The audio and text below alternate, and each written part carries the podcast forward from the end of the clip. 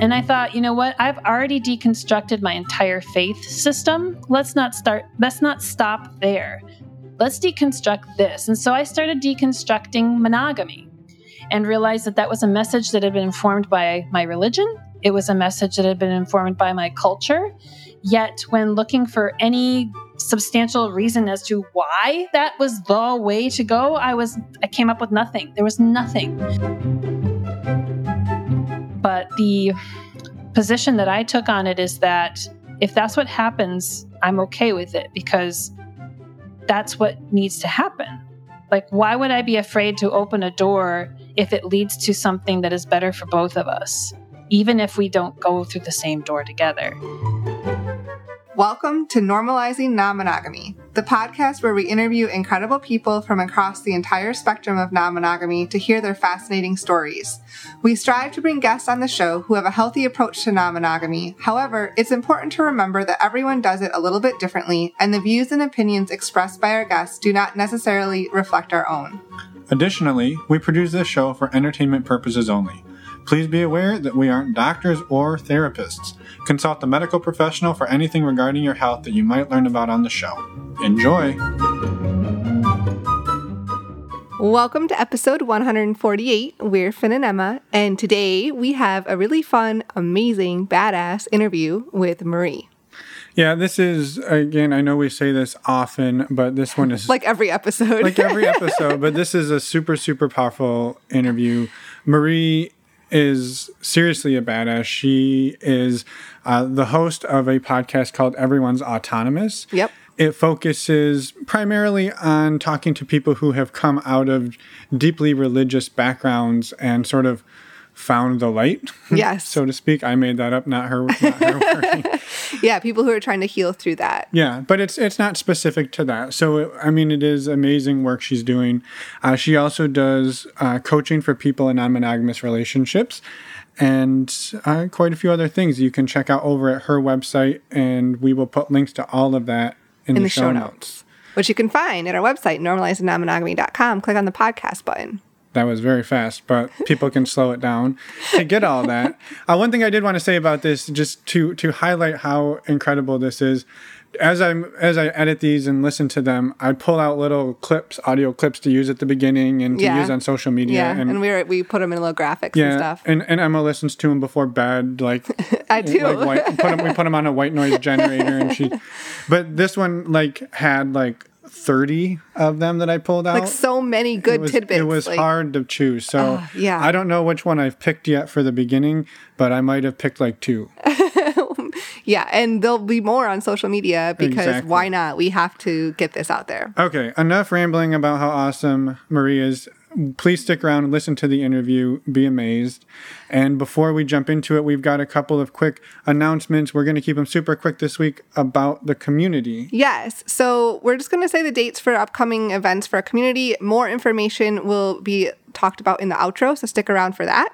Our next virtual meet and greet is going to be October 16th. That's a Friday. These meet and greets are open to everyone. They're $10. So more that's, details in the outro. Yes. No more talking about it. Next thing. So that's separate from Patreon. Patreon, we have our next women's group call. That's the 14th of October, and our next Patreon Q&A, the 28th of October. Again, more information in the outro, or you can go to our website to find out more. Nailed it. Yeah. Super fast. Super fast.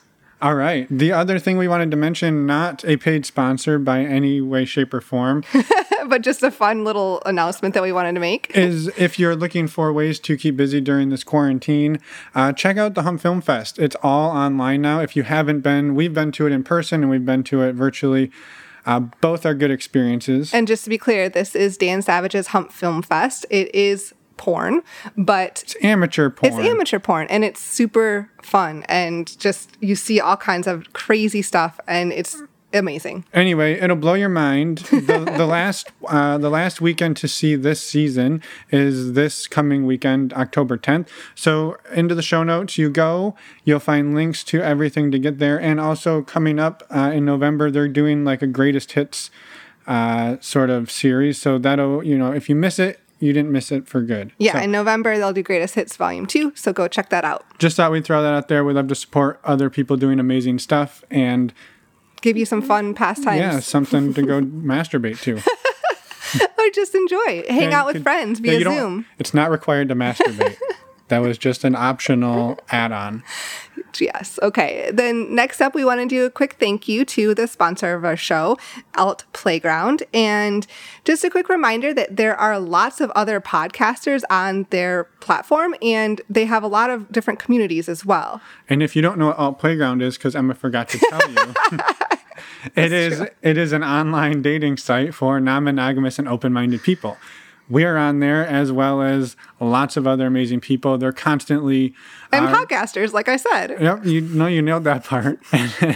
and they're constantly growing, acquiring other platforms and really doing their part to be inclusive. They've got nine different gender identities when you sign up. Nine relationship statuses, eight relationship types, 13 sexual orientations. I just took over what you were saying. Yep, and the point is it's inclusive and we urge you to go check it out. Links are in the show notes at normalizingnonmonogamy.com or you can head straight to altplayground.net and sign up there. Uh, we don't have any discount codes or anything at Nope. the moment, so go check it out and let us know what you think. And again, you can find everything over at our website. I'll say it slower this time, normalizingnonmonogamy.com. Slower and quieter, so now you have, That a was new, not now you have a new handicap to Oh figure out how to come overcome. you just like giving me a hard time. And while you're at our website, we would recommend you head over to the contact us page and send us a voicemail. We got a voicemail last week. Woohoo! One of our first ones in and a I'm, while. I'm not going to say what this person got, but they got some free sweet swag, they did. virtual swag. Virtual. I was like, we didn't send them anything in the mail, but they got virtual swag. they got virtual swagged. And uh, maybe you'll even see them at the next virtual meet and greet because that might have been part of their swag. Wow, you're just giving away everything. anyway, we'd love to hear from everybody. And if you're interested in sharing your story on the show, you don't have to have your own podcast like Marie or be as much of a badass as Marie. You can just be your own normal badass self. And we'd love to hear your story as well. And now we're going to jump into the episode. One thing we've talked about this the last couple weeks start laughing now. We start laughing right Seems at to the beginning. be an ongoing trend. so you can be one of the gang and party on. yeah, let's go. Talk to Marie.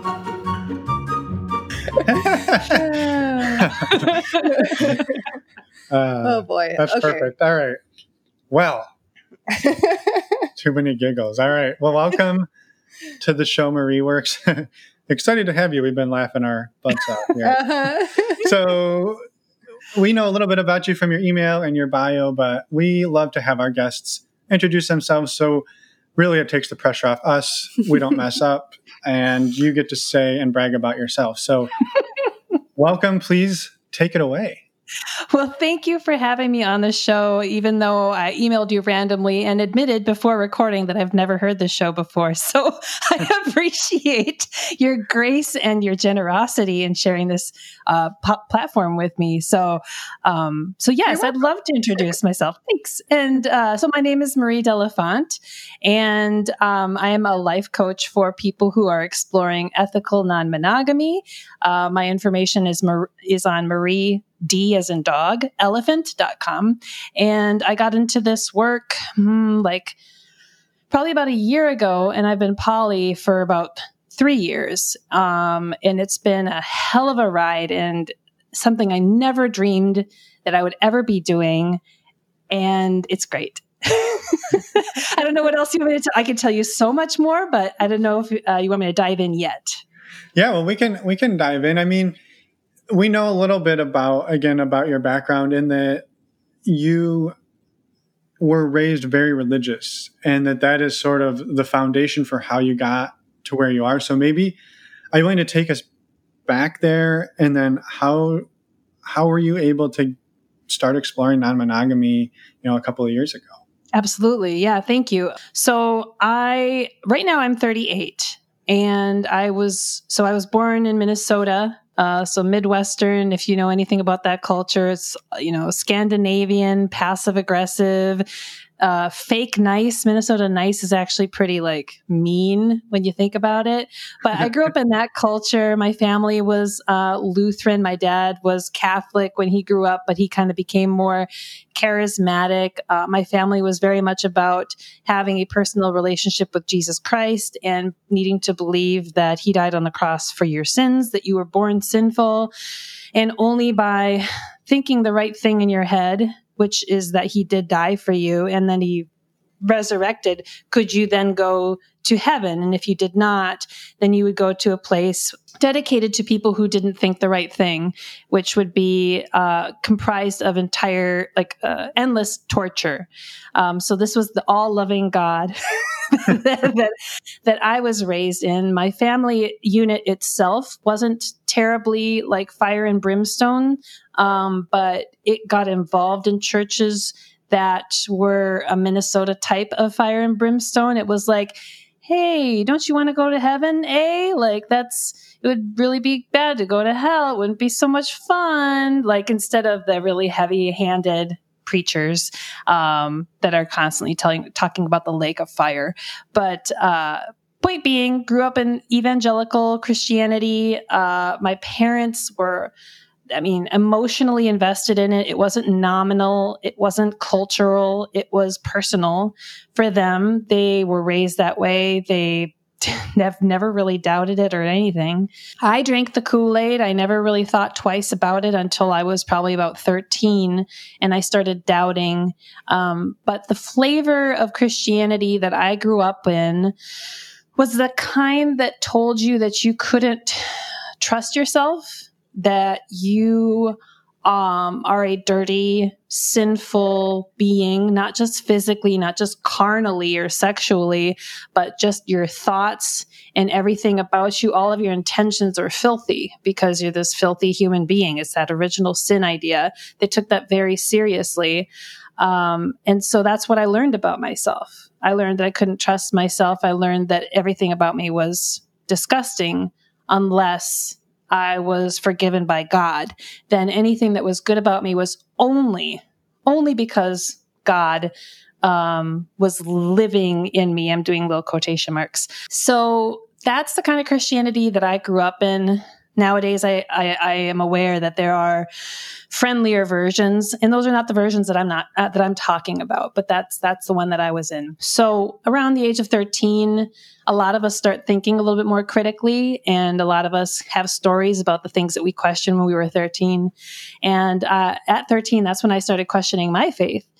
And like I said, I was kind of sabotaged cognitively in that I didn't feel like I could trust the doubts that I had about my faith. I didn't feel like I could trust myself. I felt like any of the questions that I had were just a sign that the devil was tempting me or trying to make me stray, or was a sign that I had some kind of secret sin that was keeping me away from God, as if like water separates from oil. It was just almost like a physics thing that I just couldn't be, I couldn't connect to God. I couldn't make sense of this belief system because of it. And so I didn't really follow those doubts. I, I tried to, but I kind of wavered back and forth. And so from the age of 13 until I graduated high school, it was basically just like pure trauma 24 7 because I had to keep going to church twice a week. And I would tell my friends about my faith crisis, and they would treat me as if I was diagnosed with cancer and that they had the cure, but I was refusing their cure. And so it was this very dramatic, heightened, sensationalized scenario for a teenager who's already dealing with their own internal growth and changes that we all went through that was very difficult in and of itself. But now I'm internalizing my growth as like this sinful thing and my my my desire to be a critical thinker as a sinful thing. So I experienced a lot of time really really fighting with that and constantly being gaslit by the people around me and being gaslit by my own cognition. In addition to that, in the mid 90s, it was very trendy in the Christian culture that I was a part of to uh, vow off dating, to to not to commit to not have sex with anyone until you were married and anyone means the opposite sex because duh heteronormativity mm-hmm. um, and binary gender of course mm-hmm. um, so there was you know i'm reading books from joshua harris um, entitled I, I kiss dating goodbye um, i had some friends that i looked up to who waited to kiss until they got married and i was like whoa and so they had us sign little pieces of paper that had us commit our virginity to our future husband. And I signed that twice because why not? And I, um, I liked it. Actually, I kind of liked that because I was very insecure and really internalized a lot of that original sin stuff and just didn't have a lot of self confidence. And so this was kind of like an excuse to not have to talk to boys and to just let God hook me up when, when the time was right. Um, but in the long run, it sexually, what's the word? Repressed, oppressed, whatever that word is, me. Mm-hmm. I never learned how to talk to people who I was interested in. I never learned to articulate my sexual feelings. I was never okay with masturbating. And if I did, um, afterwards, I would want to throw up because I felt so much shame. Um, I had a boyfriend in my junior year of high school and I had the opportunity to kiss him and I said no. Cuz I was just so like backwards on that whole thing because of the way that I was raised. Right. Um, did you have did you have any like friends or people around you that were showing you like that you didn't have to do it that way? Or were or was your pretty much your whole friend network like you were all signing your virginity cards together like uh, assembly line style? Yep. No the latter. Definitely the latter. It was um, i am aware after the fact that the bible camp that i attended so much throughout my high school people were fucking in the woods and I didn't know about it. Even like uh, homosexual fucking in the woods was happening at this Bible camp where you had to fill out an essay form that required you to to condemn homosexuality as a lifestyle. Um, so I find it humorous now to be informed that that was happening, and I was informed that I was a prude.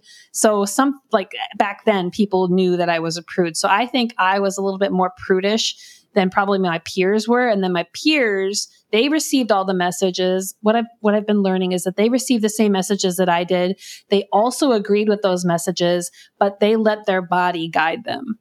So they did the things that they wanted to do with their body and then hated themselves afterwards. Whereas I only did like a few of the things and I've been I've been really good at telling my body no. which is not great. but that was kind of the trend. But no, otherwise I was um I was surrounded by people who supported these belief systems or at least pretended to on the outside or at least didn't disclose to me any deviancies from that because they knew that I took it very seriously. So so yeah, I only had one boyfriend in high school and he most of that was long distance cuz he was in Mexico. um and then I never even kissed him. So uh when I graduated from high school, I I asked myself what I wanted to do next, and I decided that I was too dumb to go to college. And I decided that my faith crisis was just so insane that I really needed to double down and like recommit myself to God. And so I moved to Mexico and I became a Christian missionary full time for two years, converting Catholics to Protestantism uh, that's weird, but that's that's what I did, and that was a crazy school. It was extremely charismatic, like talking in tongues, slaying of the Holy Spirit, like way over the top. Um, crazier indoctrination indoctrination than I'd ever experienced before. So it was very difficult and half the time I was an atheist when I was there. because I was having yet another faith crisis because cognitive dissonance doesn't go away. Um, eventually I left to keep that whole story very short because that's that's less relevant to the listeners at large. But I eventually left because in my heart of hearts, a lot of the reason I was doing some of that missionary work was because there's a boy that I liked. and his name is Javier. And I don't give a fuck if he ever hears this, but uh, he was a large reason why I went to, you know, a lot of the mission stuff that I did. Um, and then he ended up dating someone. And so I was like, well, fuck this. God doesn't want me here. so I was like, okay, I guess God doesn't want me here. And so I left and I went home and I, and then I've been depressed ever since. that's only like, that's pr- partially true. The last few years have been better. But, um, at that point in 2003, when I left missions, I began a gradual departure from my faith um, with no more roller coasters. It was pretty much downhill all the way. I married the first guy that I fucked after that point. And when was that? Well, let's see. I left missions in March of 2003. I met this guy in July of 2003, then married him the following March of 2004. So was it was it uh, we have to get married so we can have sex, or was it we had sex so we have to get married? No, my my internalization of doctrine started disintegrating, and I, while I still believed in God, I felt like you know what, I don't really feel like following these particular rules. I don't know. I didn't have a ton of dissonance around it. I just did it. I think because I was just so disillusioned, and I think I was in a very traumatic space in my head that I was just doing things just to hurt myself just because I wanted to. And so I took up with this guy and since he lived in India, like he was visiting for the for like a couple of months while we were getting trained for a job and so he had to go back to India and I was like, well, this is a really cool thing that we've got going on and since I'm unlovable and a disgusting, horrible person, and no one would ever want me, and I'm broken, and I can't even understand my own faith. I should marry this guy because he's the only one that loves me. So he returned to India, and we decided we didn't want a divorce in the future, but we we were pretty sure this would work out. So I'm I flew to India in March, and we got married in India. And then I had him get a green card and he came back to the US and we were together for five years. And it was pretty dysfunctional and not healthy and bad boundaries, bad communication, bad, bad, bad, all bad. Um, that's a pretty good way to summarize that. Probably not abusive, mostly not abusive, but just not good. Um, I divorced him in 2009. Oh, by the way, our sex was terrible. I divorced him. and, and, probably not a whole lot of non monogamy there. No, no, no. I remember the time that I discovered porn on his computer and I was devastated because that meant something to me back then.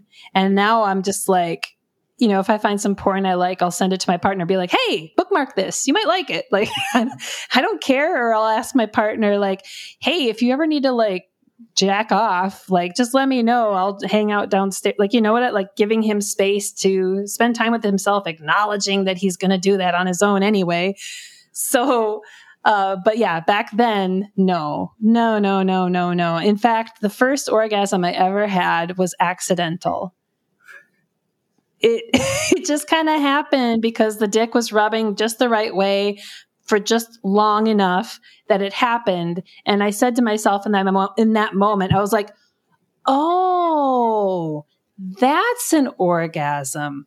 Okay. but then I never had another one with him, I don't think. That was never the point. It was always about his dick. We never talked about sex ever. Like, it was just like he wants sex and I didn't want it because he drove me crazy and then he didn't want it because I developed an eating disorder and gained a bunch of weight.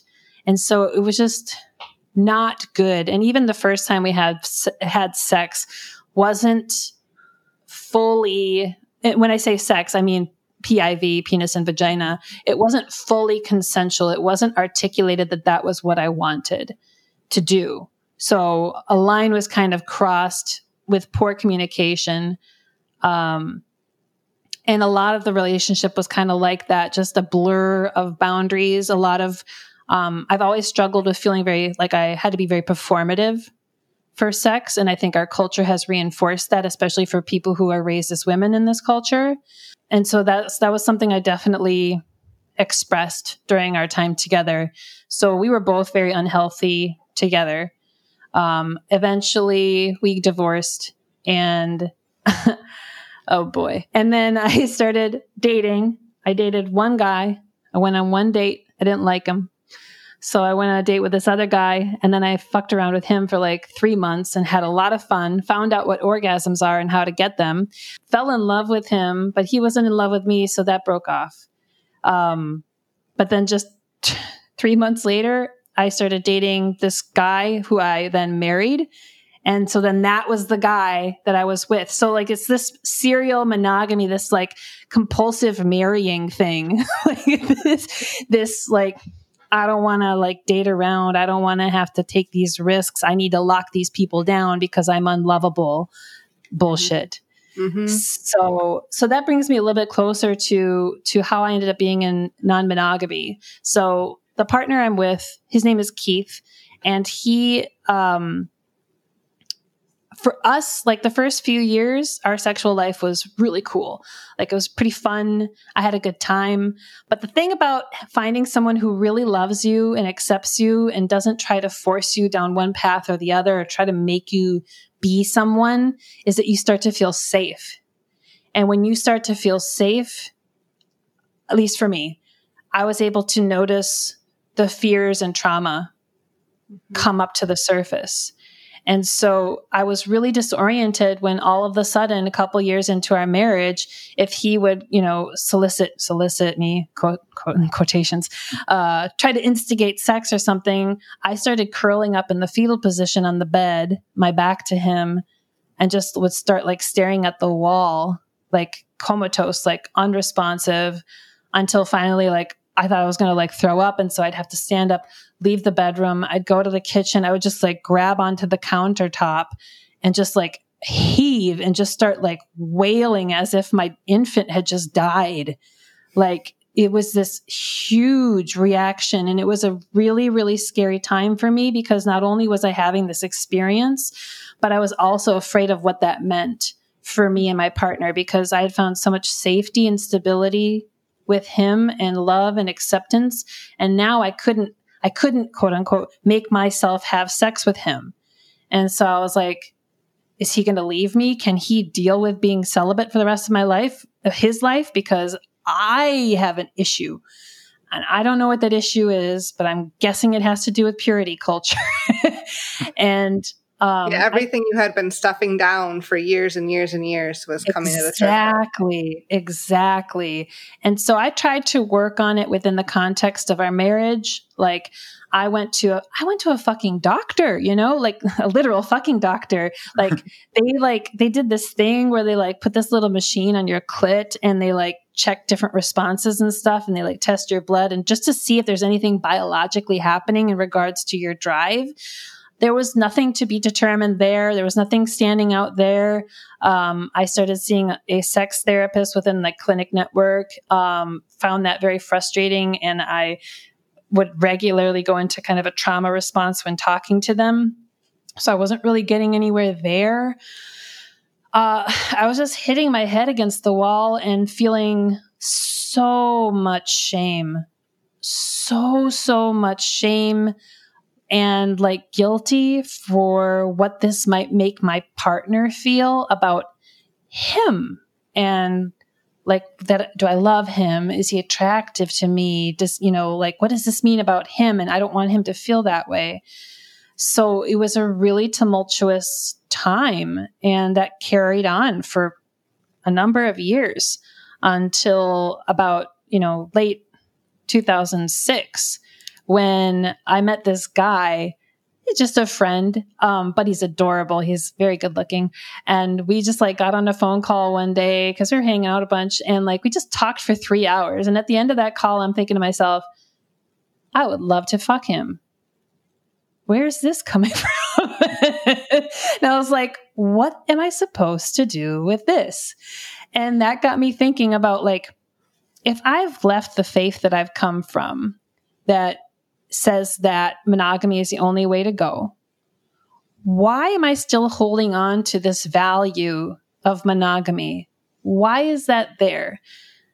And I thought, you know what? I've already deconstructed my entire faith system. Let's not start, let's not stop there. Let's deconstruct this. And so I started deconstructing monogamy. and realized that that was a message that had been informed by my religion. It was a message that had been informed by my culture. Yet, when looking for any substantial reason as to why that was the way to go, I was I came up with nothing. There was nothing. So I brought it up to my partner and in true Marie fashion, whenever I approached something big and scary, I bought 3 books on the topic, devoured them in a matter of 2 weeks and said to myself, "Yep, I think I need to explore non monogamy. I read more than two, Ethical Slut, and then one other one I can't remember. Um, and that just blew my mind open. And so at the beginning of 2007, my marital partner, my romantically contractual partner, and I opened up our marriage. 2007 or 2017? Uh, da, da, da, da. Thank you. 2017. yeah, you this said all the time. Early, so I just wanted to make sure. Yeah, I appreciate you catching that. Yeah, I get those. I get all those decades really mixed up. It's all um, good. So, like, you. three, four years ago. Correct. Yeah. And to, yes. and to clarify, just to, to maybe not to interrupt where you're going with it, but the so you and your partner Keith, you've been married for quite years. a few ten years at this point. And that, well, like today, as of today, ten years, yeah. As of ten years, right? Um, but like overall, that marriage, that relationship, there wasn't anything quote unquote wrong with it, right? You, that was the sort of the crux or the difficult piece for you. yeah. You were you were rel- you were happy, you were enjoying things, and then you sort of hit this point where you felt safe, and then everything boiled up and came out of nowhere. And it exactly. wasn't like there was abuse, there was communication. It was everything was good and then it just like a wall hit. Yeah. Yeah, we we were one of those couples that people always kind of looked up to. Like we didn't really fight. We always talked things through and and I took pride in that identification and that value that people placed on me whether whether I feel good about that or not is a different thing, but I did. I did. I felt good about that. And um so yeah, that, that you you hit it on the head. That's why it was so disturbing because um, everything else felt really, really good about this relationship. Um, so I was really excited when I asked him about this. I was really scared to bring it up because, you know, one day I'm saying to him, I don't want to have sex. I think I might be asexual. The next day I'm saying, I would like to fuck more people, please. so, yeah, he he had to kind of roll with and, it. And did yeah. he did he have the religious background that you had, or was he? He, he did not. Little, okay. Yeah, his family was more nominal. They didn't go to church at all. They didn't really indoctrinate their kids at all. He grew up like a Boy Scout. Boy Scout was his religion. Yeah. Mm-hmm. Yeah, yeah it's a very Minnesota thing. Um, yes, he's probably an Eagle Scout too. If, if yes, he was. Yeah, yeah went to went to college with a few of those. So um, the the uh, the idea for him though had that ever been something that he had thought about, or was this you were you were mm-hmm. blowing his mind with this? No, I was blowing his mind because I was I was only his sec- second sexual partner. He hadn't had many relationships before me either. In fact, he had hadn't had sex with anyone for seven years since uh, before I came along. Uh, he I mean, I can't tell his story for him, but he just hasn't, um, because of his life experiences and who he is, that was just not something that he um, had the opportunity to do during that time span. So, so it, he didn't really have the experience either. To, and that's kind of what led me to this. I was like, dude, like I'm super fucked up with this shit, and you've got nothing like you don't have like a ton of sexual experience and knowledge you're bringing into this either. And so we're both just like blind leading the blind here. Uh, and that's why i was like dude we should we should open this marriage up. Um, and and that's when i read the books and i said to him you know there is a chance that this will culminate in the termination of our relationship and that's what many of my clients talk about the fear of what non monogamy might do to their established relationship. But the position that I took on it is that if that's what happens, I'm okay with it because that's what needs to happen. Like, why would I be afraid to open a door if it leads to something that is better for both of us, even if we don't go through the same door together? So it was more important to me that we grow as individuals and find out if that's something we want to continue to do together. So it was a risk for sure. Um, but it was, I felt like it was worth it. I felt like I had hit a wall. I felt like I wasn't getting anywhere. And so then it kind of got, it got pretty fun at that point. Um, yeah. How did he react to that? He, he he's so sweet. I mean, he's just like, it's the, the face the, the, way he reacts is more of a visual thing than an audio thing but if you can just envision him just kind of just sitting very like all right i'm just waiting for her to say what she's going to say oh okay she said that okay just, yeah and just like okay. i'm just going to take that in tentative like all right you said that okay so he was just like just uh stunned, maybe not turned off to it necessarily. Um, maybe confused and probably fighting some internal narratives around um, his insufficiency or something like that. But I reassured him, like, this isn't about you. None of this has ever been about you. And he knows that, like, that's something he has to probably remind himself of every day that this isn't about you. And so we're both photographers professionally. And so we decided in December to open up our marriage. And so in January, we, w- we took each other out on a date, got all dolled up, and took pictures of each other um, for our Tinder profiles. That's awesome. it was very sweet. It was really sweet. And then we helped each other write our profiles and like we would be swiping together on the couch and be like, oh, look at this douche or like so it was kind of a um it was a collaborative like thing bonding. that we did. Yeah it was bonding. Thank you. That's a really good word. Yeah it was bonding there in the beginning and um he didn't have a lot of luck. I don't know what the listenership would feel like what the statistics are that they would report but like uh I get the sense that men don't have as much luck finding dates uh, if they're ethically non monogamous, whereas women, and I'm speaking in binary terms, but uh, don't or do have a lot of success with finding people who are interested in dating them. And so he didn't get like any nibbles, like at all. Whereas I went on a dating binge um yeah i was just so excited to like meet people and learn about myself and kiss people and fuck people and like watch cartoons together. Like that sounded great. And so um i started dating people and um as someone who has an emotionally complex cognition and like a little bit of type A, a little bit of ADD, a little bit of creative, you know, geniusness mixed in there. I ended up creating a spreadsheet for my dating, um, like tracking things that were important to me um, because I really wanted to keep myself cognitively and emotionally grounded. Um, so, like, I would track like date one, date two.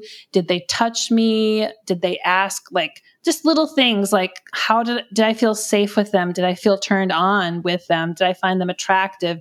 Did they talk too much? Did they talk over me? Like you know these weren't all like specific categories like but just generally i was just trying to stay honest with myself about these interactions and to force myself to reflect on how different personalities and different interactions made me feel so that i could start establishing the boundaries and preferences that I had for interpersonal reaction or interpersonal relationships with with uh, romantic potential partners.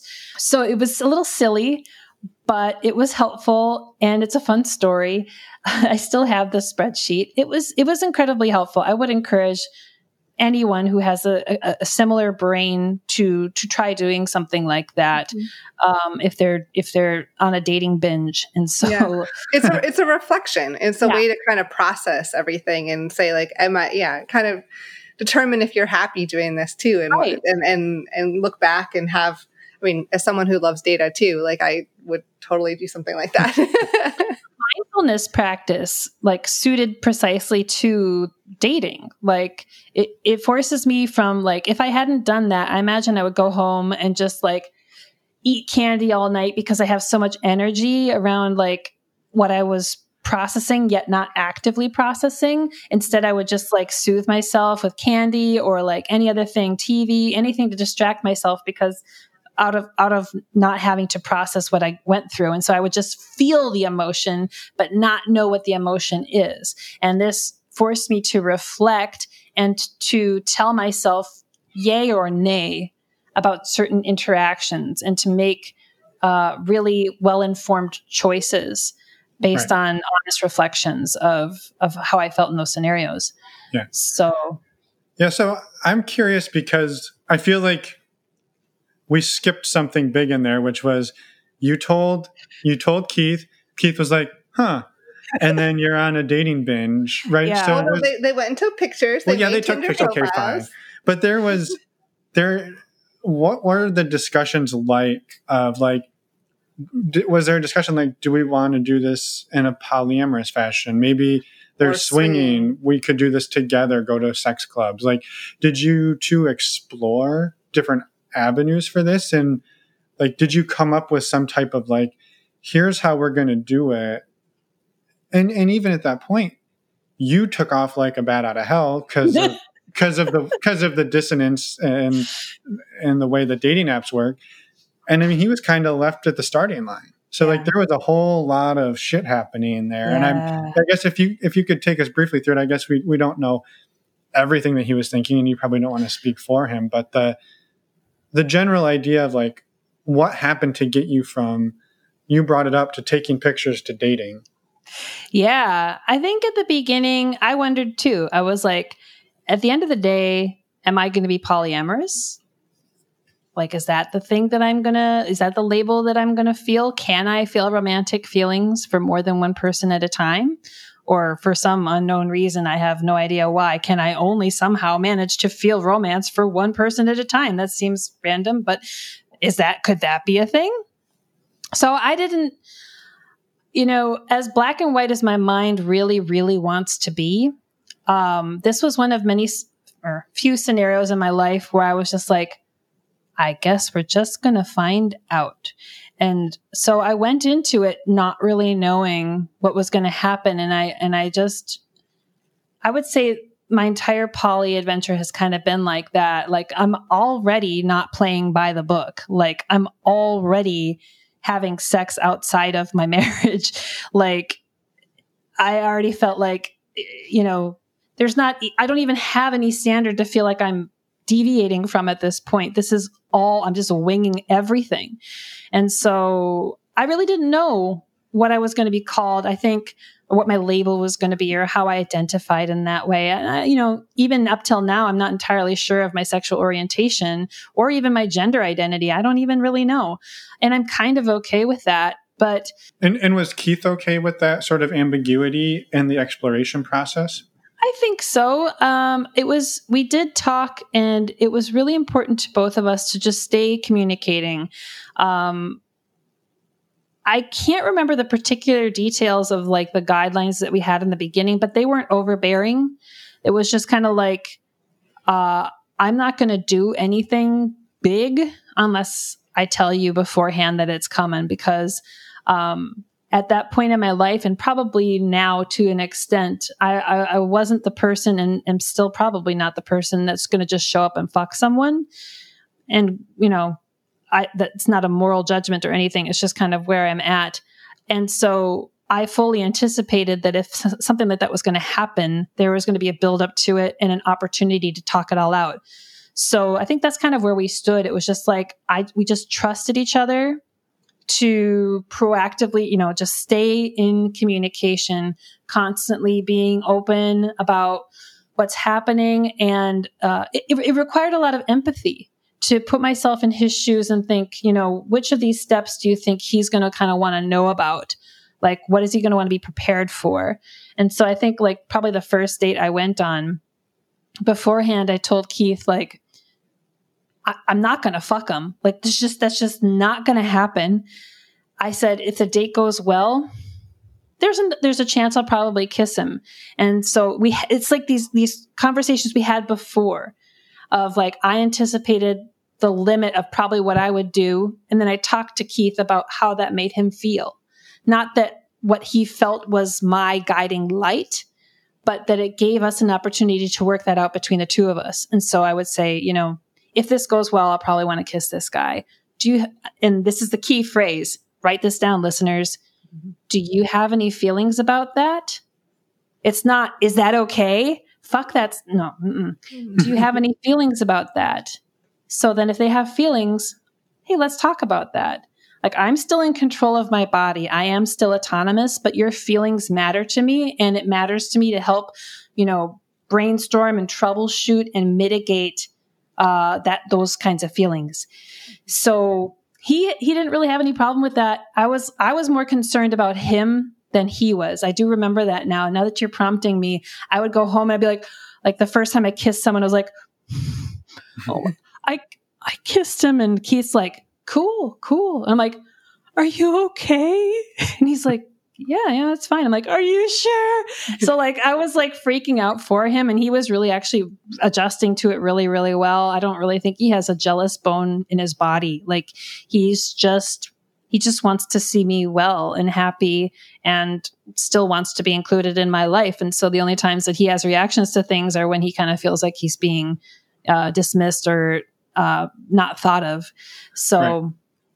Um, I guess that's that's really helpful to hear. Sort of you break that down a little more because the way you explained it was sort of like we made this decision and then I was just I was just off and I went on this day and I was banging this guy and then I was kissing this guy. And there, it sounds like there was a lot there was a lot more to it than there that. was. And yeah. And I appreciate you going into that. And clarifying that you you did communicate with him and that I mean not assuming that um, we assumed you did but like just going into the more detail helps and kind of know. I think it's really important to talk about the nitty gritty of what that communication looks like. I think on these platforms, when we discuss ethical non monogamy or interpersonal communication or relationship health, we tend to gloss over the actual, like, what does that actually fucking mean? Like, to, you can tell your listeners all day long, you know, treat your your partner with empathy and compassion, and they're going to sit at home and be like, I agree philosophically, but what the fuck do you mean? Like, what does that look like in language and grammar and in,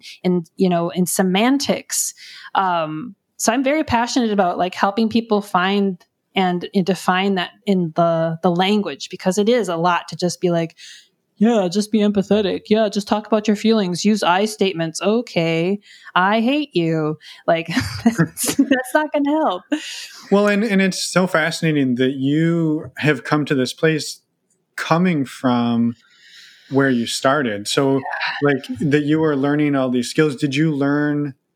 It sounds like you pulled some of these off pretty early on in the journey like you you weren't you it wasn't four years into this or three years into this that you're like and then i realized i needed to ask him what his feelings were. It oh, was like no. pretty early on and i think that's pretty evolved and advanced advanced especially coming from the the religious foundation that you were dealt. Yeah i don't know how to account for myself. Like uh this is not poly has been painful but it hasn't been hard. And those are weird words. I don't even know if those are the words that I want to use. I've always I've always kind of known what to do. Um, what to do has been hard or painful, but I've always kind of known the boundaries of things. Like, um, and that's why I, that's what I end up helping a lot of my clients with, where they get the the boundaries of their autonomy blended or mixed up with the autonomy of other people and they'll try to control or have an investment in uh, someone acting in a particular way that they want them to act. And I think um, the education that I put myself through regarding non monogamy and some other topics settled me into the belief that um, and I think dealing with the idea of hell helped with this too, that it's helped me become mildly fearless. Like I have fear, but I'm willing to feel that fear in exchange for pursuing truth.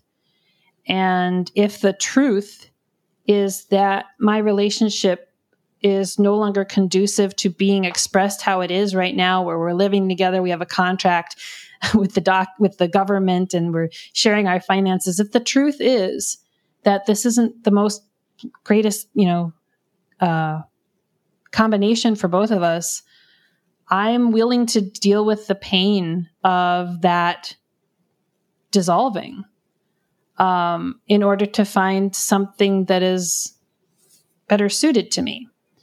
Um, but and that's that's why I encourage listeners to really focus on emotional intelligence and emotional resilience and regulation in navigating ethical non-monogamy because we really need to know what belongs to us and what belongs to others. And that's a helpful tip for people who are monogamous or non-monogamous to keep in mind. And, and that's that's hard because we are humans and we project and, and we're scared of being hurt. And our culture enc- encourages codependency and and thick enmeshment with other people and getting our identity through the people that we have relationships with. And and and to move things forward i think that's what poly and and now i do identify as polyamorous until i don't. I don't know. It depends who i'm talking about. Like am i polyamorous with my romantic you know my my husband and then I'm, you know, swinging with these other people? Like, can we have a mix of identities? I think that we can.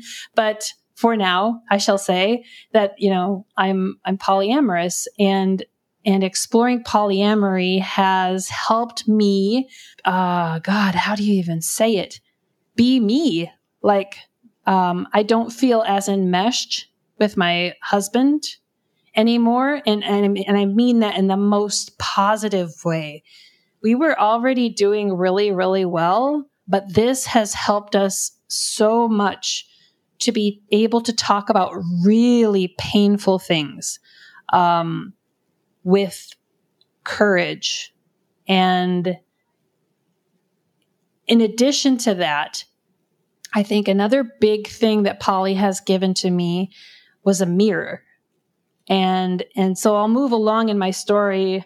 Um, basically, for me, I just you know I ended up dating one guy pretty seriously for a couple of years, and uh, I learned some stuff there. But the more important, the more interesting part of the story is when my husband started dating, because as I said, he didn't have a, a whole lot of luck at the beginning.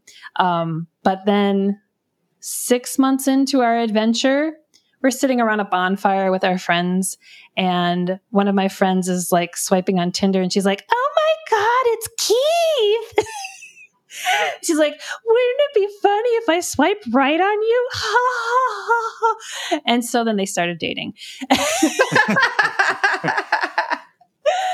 so so yeah, it all started as this joke and then they started chatting and I was like I was watching it like something's gonna happen here. And keith's like i don't i don't know about that. I don't know. And um and eventually my friend uh kate she texted me and she's like so i met this guy on tinder. And i was like oh my god tell me about him. She's like well i really want to go on a date with him but i need to talk to his wife first Now said I was like, yes, you can date my husband. so it was very sweet. And and at this point i've been i've been with my partner uh, his nickname when i talk on platforms is snacks. He likes to be called snacks. So i had been with him for six months already. And and so keith is about to start dating kate and I'm like, okay, all right, all right. I'm like amping myself up. I'm like, mm-hmm. I've had so much fun these last six months, and now I got to get amped up because we're about to move into a whole new thing where Keith is going to start fucking people. And I don't know how this is going to go for me. And so, like, I'm talking to Keith, and I'm like, I don't know. I don't know what's going to happen for me. I don't know I don't know if I'm going to be like completely absent of jealousy. I don't know if I'm going to have a huge jealous response. And let's unpack jealousy in a whole different episode. But like, mm-hmm. let's just suffice it to say, I, I, I don't know what's going to come. But I told him, I am here for it. Like, no matter how hard it gets, I promise to be present, to be aware to own my shit and to show up for conversations about this, no matter how hard it gets. I and that's that was the promise I made, and I was able to keep that. Turns out I am very jealous. turns out whatever that means, right? I'm very insecure. It turns out, um, and that's what I was. That's what I meant about the mirror. So Kate is, and I talk about her a lot on the episodes because she gave me a gift by dating my husband, by fucking my husband, which she does regularly. Um, she is the personification of the woman I thought I was supposed to be. I've always felt like I'm not that woman that men want. And I'm mostly straight, I think. But I always felt like, you know, you know, culture pretty is pretty clear on the kind of women that we're supposed to be. Very clear. And they're yes. very clear about what we're supposed to be like in the bedroom. Very clear. I didn't see myself in that story at all. So that's why I marry everyone that fucks me. So so when when Kate comes along, she's she's she wears cute dresses, she dyes her hair, she wears makeup, she flirts. She is uh everything she's smaller than me. She's everything I thought that I was supposed to be as a woman. And yay, she's dating my husband. Hooray. So I really had to contend with that. And that probably took me a year and a half of like intense work. I was seeing a therapist, a poly friendly therapist, um, to work it out. And it was really rough. Like, there was days where I just couldn't even be at home. I had to go and sleep at my partner's house because I just like I had this visceral response in my body to being around my partner, to, uh, to being around Keith. It was pretty severe. But like I said, like I was very committed at the very beginning. Like I knew that my reaction is not about Keith and it's not about his dick and it's not about Kate. It is about me. And our common enemy is culture and monogamy centric culture and the culture that has us possessing bodies and so that was always, always right here, right here. Like, this is what I need to focus on. And it was hard. It was really, really hard. That was a tough year and a half. But near, near the end of that year and a half or so, I almost had like an instantaneous revelation. And there was other things that were happening in my life too to assist this. But one day I kind of realized I don't want to be her. And that was very freeing for me. I, I, I looked at her, I looked at other people who I thought I was supposed to be like, and I looked at me and I decided I liked me better. And that changed everything. Everything. And I have not been the same person ever since.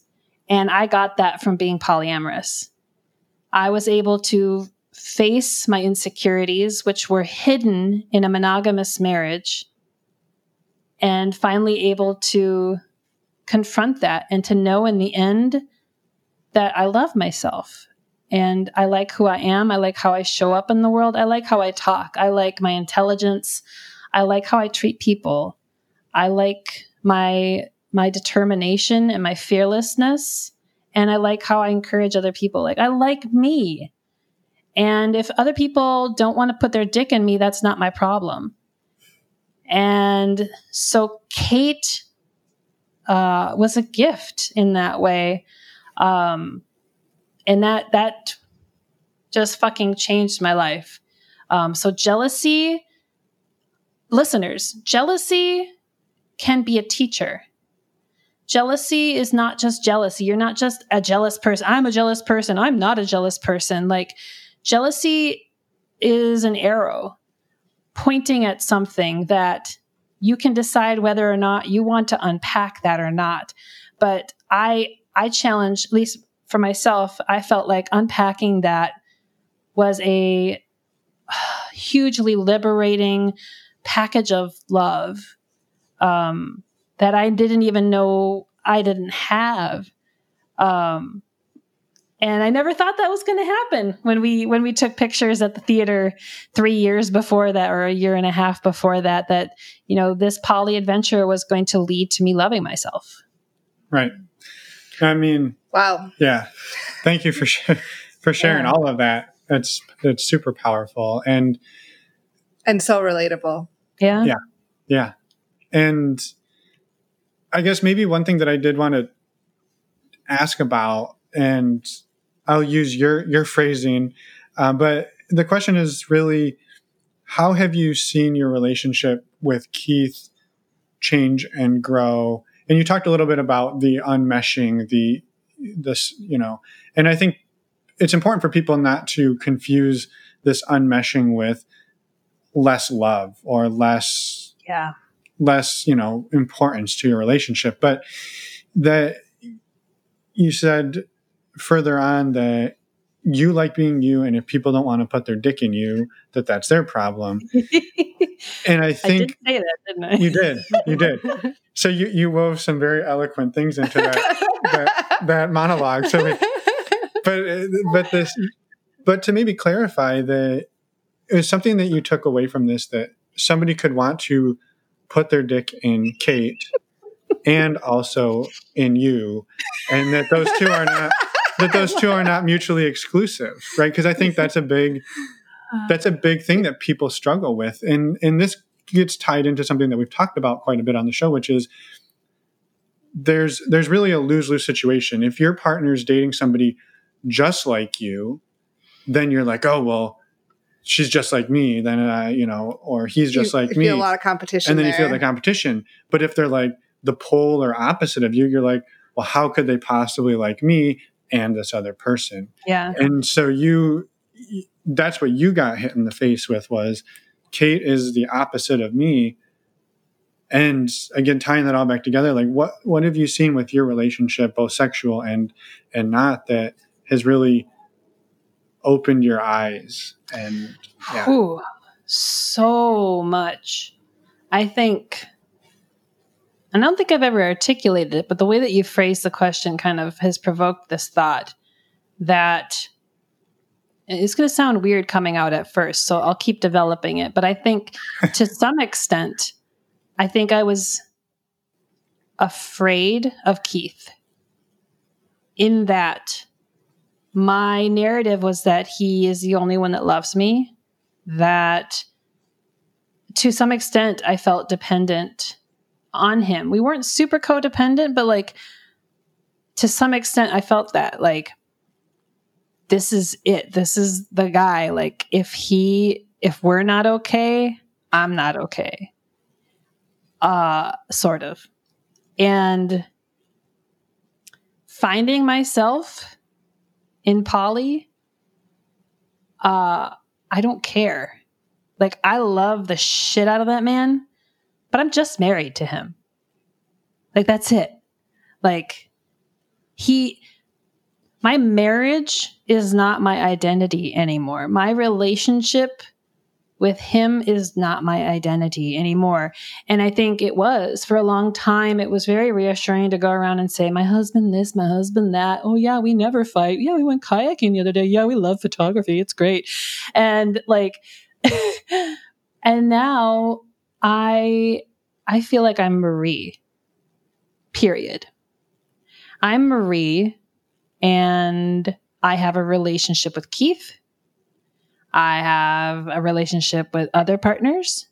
And those are people that I allow into my, uh, oh, shit, what's the science word for things? Oh, in my orbit. yeah.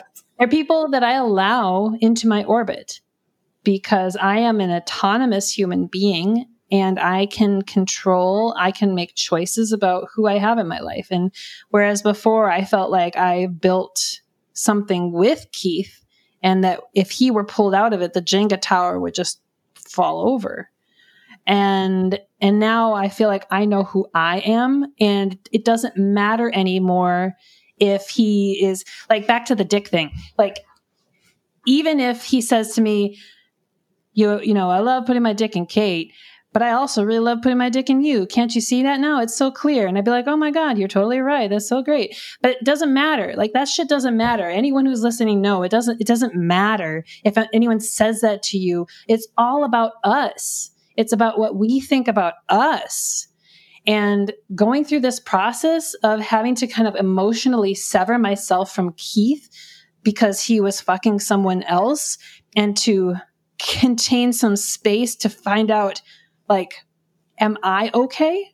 Like, am I okay? Because I don't feel like I should be okay. I don't feel okay. And in that, in that, that's when I found out I am okay. I'm okay as I am, whether he's here, whether he's not, whether this is working anymore or not. I know who I am now. And and being non-monogamous has opened that up for me. And so again, I mean, people might be able might want to call it codependency. They might get away with it. I don't know. It doesn't really feel exactly like that, but I I definitely feel a really solid sense of who I am in this world and that the people that are in my life are around me. They're not a part of me. And and and then and then I feel like I'm looking at the world through my eyes and not through a couple's eyes, if that makes sense. Um, and so that's really done a lot of good for his and my relationship. We went to uh, Min Polycon, a Polycon in Minnesota last summer, where I gave um, a, workshop, but we also attended a uh, workshop provided by the folks at Multiamory. And they talked about um, the thing called Radar, which I, I don't know if you guys t- have talked about on your show or not, but it's a, a monthly check in with your partner. And that's something that Keith and I started last year and we've been doing for the last 12 months. And it's something we'd never done before. You take this deliberate time every month to talk about the relationship, the state of the relationship, and you work shit out and you don't take each other for granted anymore. And so like our our our relationship is constantly evolving and we're both in a position now of like um of deliberate choice. That's the other thing that I've gotten out of poly that um, I don't feel like we're married just because we are. Like every day, I probably am not exaggerating, but probably every day I ask myself, is this still working for me? With the full knowledge that I can exit at any time. There will be pain, that's for sure, but I can exit and I will. I've done it before. And so every day feels that much more sacred, meaningful, intentional, fulfilling, um, loving because we know what we're doing. We're not just on an escalator together in this marriage. We're not in the relationship escalator, which is a great book I recommend everyone read. But we are intentionally doing this relationship and we're intentionally supporting each other on our own paths, which may or may not be parallel. But at the end of the day, we come home and sleep in the same bed and raise two fine cats together. So, like, I like our life, and I don't, you know, whether, you know, certain parts of our relationship end, like, I mean, we actually, we don't. we don't have sex anymore. That's just where our relationship is. And I'm not terribly surprised by it uh, for a multitude of reasons. But that's the beauty of this that it doesn't need to be a game uh, what's it called uh, a deal breaker that we have honestly acknowledged to ourselves the case we have discussed why that might be i have offered what i'm opened to and what my perspective is on things as he he has as well and we've met and said it is what it is and in the meantime like that doesn't define our relationship and so poly's opened up that for me too, to know that we're all just playing a game of go fish. And just because we don't have a pair that matches anymore doesn't mean we need to throw away the cards. That you can constantly be renegotiating relationships that were built with certain cards in common. And those cards can shift, and that doesn't need to end everything, especially, I mean, specifically if you're ethically non monogamous like it makes things a lot more flexible. And so there's just a lot more openness, a lot more freedom um, I feel just solid as fuck uh, with who I am. And as a person in this relationship, I don't feel afraid to make him angry. Not that he has a temper, but like that's something I carry from my childhood. Don't make the man angry. I don't care if he gets angry now. I don't try to make him angry. I don't, I'm not a dick, but like I allow that to be and I allow people to have their feelings now and that and that's that's another gift from poly. But anyway, I'm still rambling on and I know we're getting near the end, so I'll, I'll, I'll taper down. No, it's it's fantastic and I think you know, it's a, a super important point that and this is something that we hear uh, often is that one of the things that polyamory or non monogamy gives to people is that ability to realize that not every person in your life can check every box in your life. And that you and Keith obviously have a very deep, meaningful relationship, and it checks however many boxes it checks. And mm-hmm. that right now, the box it's not checking is the sex box. Right.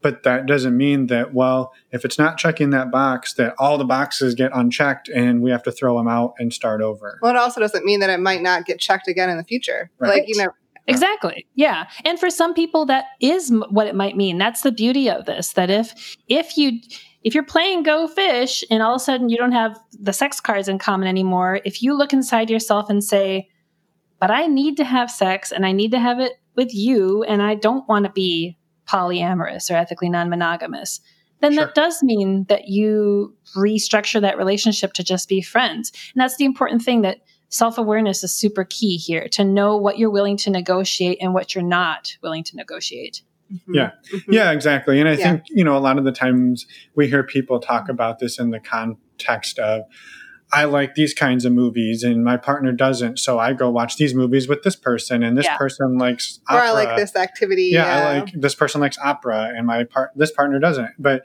you know, the once you start thinking about it and saying sex is just another one of those activities, and you mm-hmm. could be saying, Well, my partners have to fucking like opera or they're out. It's no it's no different than yeah. than any than any other activity. So yeah. I yeah, I think I just thank you for sharing all of that and everything you've shared. It's been it's very cathartic to share. Thank you for listening. Yeah. yeah. No, it's amazing. I have one question that I'm kind of changing topics, but I'm just curious about are you out to your family and and do they know everything and how has that gone? I mean, yes. and, your, in and a, your camp counselors. In a summary, I guess in a somewhat short summary in a camp counselors. Yeah. yes, my family knows. I told them that November of 2017 um, that that we were polyamorous. Um, at first, Keith and I talked, and we were like, mm, "No, we're not going to tell our families." Like that'd be like emailing them and be like, "Yeah, I like to be spanked, mom." Like it just seems like information that they don't need to know. But then, as time went on, and I fell in love with my partner, and he fell in love with his partner, and pretty soon it was a small family. It was a polycule. It was uh, I think they're called table poly. Is that what it is? Kitchen table poly. We're all very dear friends of each other and very close knit. And I'm just sitting here like, what lie do I need to tell my parents about like my availability for this thing or that thing or like what can I invite them to and what can't I invite them to and where am how am I going to have to lie to them there and I just got to a point of frustration and it compounded on the fact that I've always felt uh, like I wasn't enough or not approved of because of my lack of Christian faith on top of everything else, because they also know that I'm atheist agnostic. Um, so for me, that that was a huge like volcanic eruption um, in November of that year to be like, I'm fucking sick of apologizing and hiding my life, whether it's my you know disinterest in faith and and it's uh, my um, rejection of of dating just one person at a time. That's ridiculous. It's, both things are very very silly, and if that's the way that they're going to treat me and judge me, then they can fuck off. And so I talked to Keith and I was like, I want to tell my family. And he's like, okay, I'm not telling mine yet. But um, so I did tell my family. I emailed them. They wrote back, and it wasn't the worst thing in the world. I've heard worse. I've heard much worse much, much worse. But my dad was like, yeah, poly used to be really like uh, trendy back in the the late '60s, and and people are doing it now, and they think they're they're being super trendy, but it's it was a thing already back then, and there was even a movie about it. But it's really, you know, marriages really th- thrive when there's trust, and like, he started like telling me what marriage and relationships are and the virtues of them, and that just, whoa, I was not having it. I was not having it. I did not ask for his advice, his information, his input, his take. Um, and the movie that he cited, I looked it up on IMDb, and it's a movie about two couples that cheat on each other and then just end up fucking together, and then everything goes to ruin. And I'm like, okay, so that's not ethical non monogamy. So I wrote back to them and I was just like, uh, some things that you've said have really ticked me off and I'm going to need some space. So I took some space, talked to my therapist, did some really good work with visualization stuff to understand that I've always felt like I've hidden my core self from them. Um, and then I became committed. Again, this is another layer of like, I am okay as I am um, against an authority instead of then like the personification of, of sexuality. This was now I'm okay against the authority that raised me. And so I went through that process of like, what I am doing in my life is ethical. It is ethical as fuck, and they've got nothing on it. And so I took some time to digest that. I stopped talking to them for probably about a year. Then I contacted them again and um, wrote them a very long email, kind of a email of like airing of grievances uh, of my entire life, um, just to, to let them know what I've experienced up till now. And then we slowly reconnected, and I let them know like I ex- I expect uh, respect and non judgment, and I need you to know that I'm being completely ethical and that I'm open to your questions, but you don't get to judge me. And if you do, I have no problem terminating our relationship again. Like, I don't. I just don't. I am past this. I'm done with this. And they were both amenable to that. And things have kind of healed up now. And we're all in communication now. And they've met the, all the partners that I've had. They've met most of them. Um, they, they loved one of them. Um, they didn't know he was my partner at the time. But yeah, so things are good. They're pretty good now. I think uh, we don't really talk about it very much anymore, but uh, I feel I feel comfortable with it now with my family. All of my friends know, and now clearly, like this is a, a platform that I'm on. People like know me as like the poly person. Yeah, yeah. Well, thank you for sharing that. Yeah, um, I was just curious because of all, all your upbringing and such. I was yeah where those at. And did you tell all the people who were fucking in the woods at camp? I think, I think you deserved it. One of them lives with me right now. oh, yeah, I mean, that I yeah, I don't talk to most of those people anymore. They're still really fundy Christian. So, but I I did have my um my 20th high school reunion was scheduled for October. It's being rescheduled because of COVID, but I was kind of like fantasizing about showing up with my business cards. yeah. Ethical non-monogamy coach also a host of a podcast about atheism and agnosticism and doubt and faith. so, because it was a Christian high school. I forgot to mention that part, but yeah. Maybe that's a good segue to uh, talk about your stuff, like promote yourself. Oh yeah, yeah. Thank you, thank you, thank you for giving me that space. Yes. So as I mentioned just briefly a moment ago, uh, the uh, I host a podcast called Everyone's Autonomous, and it is partially a podcast that tells the stories of people who have left a very fundamentalist form of religion. It's not necessarily anti religion, but it is anti that kind of religion. Um, and we tell those stories.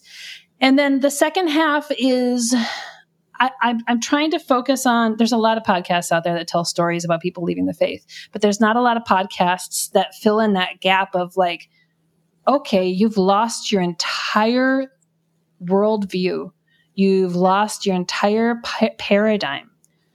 What the fuck do we do next? And what the fuck is happening on this earth? Because we used to think that this was just a, a theater that was going to be burned to the ground when we were dead. But turns out this is actually where we live and where we've lived for a very long time. And we're going to continue to live until we destroy ourselves.